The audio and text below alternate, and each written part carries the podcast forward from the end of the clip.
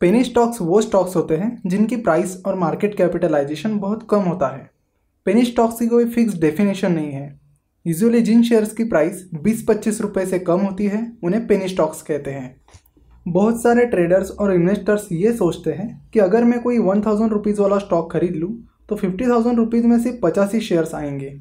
वही अगर मैं 4-5 रुपये वाला कोई पेनी स्टॉक खरीद लेता हूँ तो मुझे 50,000 रुपीज़ में 10-12 हज़ार शेयर्स मिलेंगे, यानी नंबर ऑफ शेयर्स ज़्यादा मिलेंगे। और अगर 4-5 रुपये का स्टॉक 7-8 रुपये तक भी चला जाए तो बड़ी आसानी से और जल्दी ज़्यादा रिटर्न्स मिलेंगे। लेकिन ये सोच गलत है, क्योंकि ज़्यादातर पेनी स्टॉक्स घटिया होते हैं। यहाँ पर मैं ये नहीं कह रहा हूँ कि ज़्यादा या बड़ी प्राइस वाले स्टॉक्स ही अच्छे होते हैं। नहीं, कोई स्टॉक अच्छा है या नहीं ये तो उस कंपनी पर और उस कंपनी के फंडामेंटल्स पर डिपेंड होता है। पर सिर्फ शेयर की प्राइस देखकर या प्राइस के आधार पर किसी शेयर को बाय करना गलत बात है। बहुत सारे लोग ये समझते हैं कि जितनी ज़्यादा शेयर की प्राइस उतनी बड़ी कंपनी, और शेयर की प्राइस जितनी कम कंपनी उतनी छोटी। लेकिन नहीं, ऐसा नहीं होता है। चलो तो मैं एक सिंपल एग्जाम्पल लेकर आपको समझाता हूँ। MRF का नाम तो आप सभी ने सुना ही होगा। MRF कंपनी का टायर्स का कारोबार है। MRF के एक शेयर की प्राइस आज 6 जनवरी 2017 को 51,300 रुपीज़ है। वही ICICI बैंक के एक शेयर की प्राइस आज 258 रुपीज़ है। तो क्या आप मुझे बता सकते हो कि इन दोनों में से कौन सी कंपनी बड़ी है?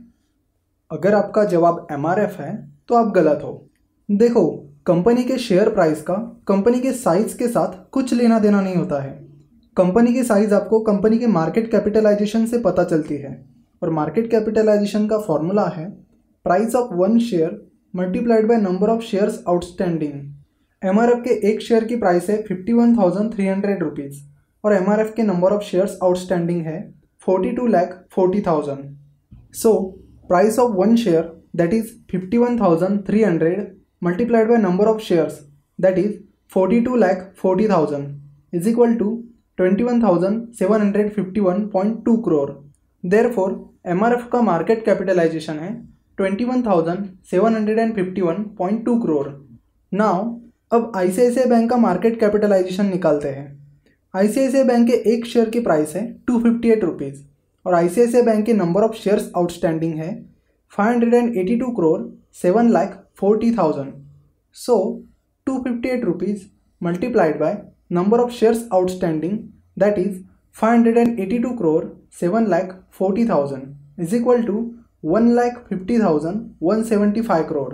Hence market capitalisation of ICICI bank is 1,50,175 crore. So MRF के शेयर की प्राइस ICICI बैंक के शेयर से कई गुना ज़्यादा है। फिर भी ICICI बैंक साइज़ में MRF कंपनी से ऑलमोस्ट 7 गुना बड़ी है।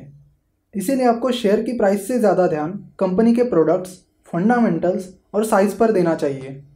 जब पेनी स्टॉक की बात आती है तो सबसे पहले आपको ये देखना होगा कि अगर कोई स्टॉक पेनी स्टॉक है तो वो क्यों है, और इसका जवाब ढूंढने के लिए आपको कंपनी का पूरा बैकग्राउंड, फंडामेंटल्स और प्रोडक्ट्स ये सारी चीज़ें एनालाइज करनी होगी।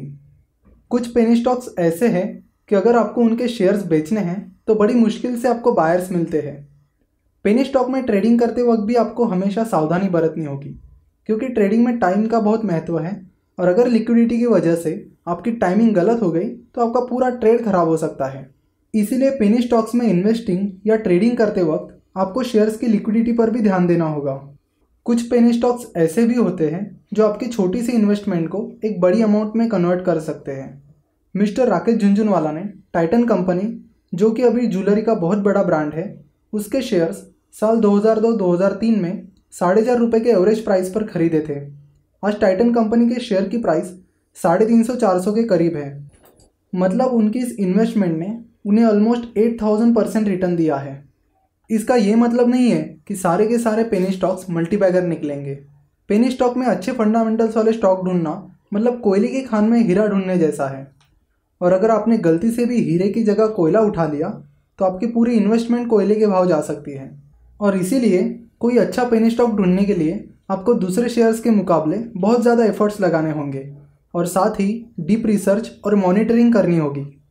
बहुत सारी पेनी स्टॉक कंपनीज बहुत ही छोटी कंपनीज होती है, जिसकी वजह से उनकी डिटेल इन्फॉर्मेशन इजीली अवेलेबल नहीं होती। इसीलिए उनका एनालिसिस करना एक मुश्किल काम होता है।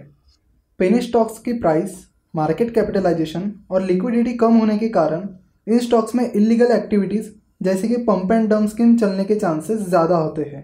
पंप एंड डंप स्कीम क्या होती है और इससे आपको कैसे सतर्क रहना है, ये मैं आपको हमारे next lecture common scams in the stock market में बताऊंगा। एक बात हमेशा याद रखना कि बहुत कम पेनी स्टॉक्स के पास अच्छे रिटर्न्स देने का पोटेंशियल होता है।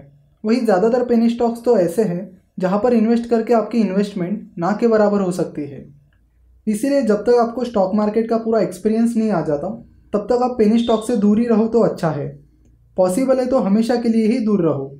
और अगर आपको पेनी स्टॉक्स में इन्वेस्ट करना ही है तो अपनी इन्वेस्टमेंट का बहुत छोटा सा पार्ट इन्वेस्ट करो। और एक बात, उन लोगों की बातों में बिल्कुल भी मत आइए जो आपको कहते कि हर कंपनी शुरुआत में या कभी ना कभी पेनी स्टॉक होती है। नहीं, ऐसा नहीं होता है। कंपनी के शेयर की प्राइस उसके IPO प्राइस बैंड और परफॉर्मेंस पर डिपेंड होती है।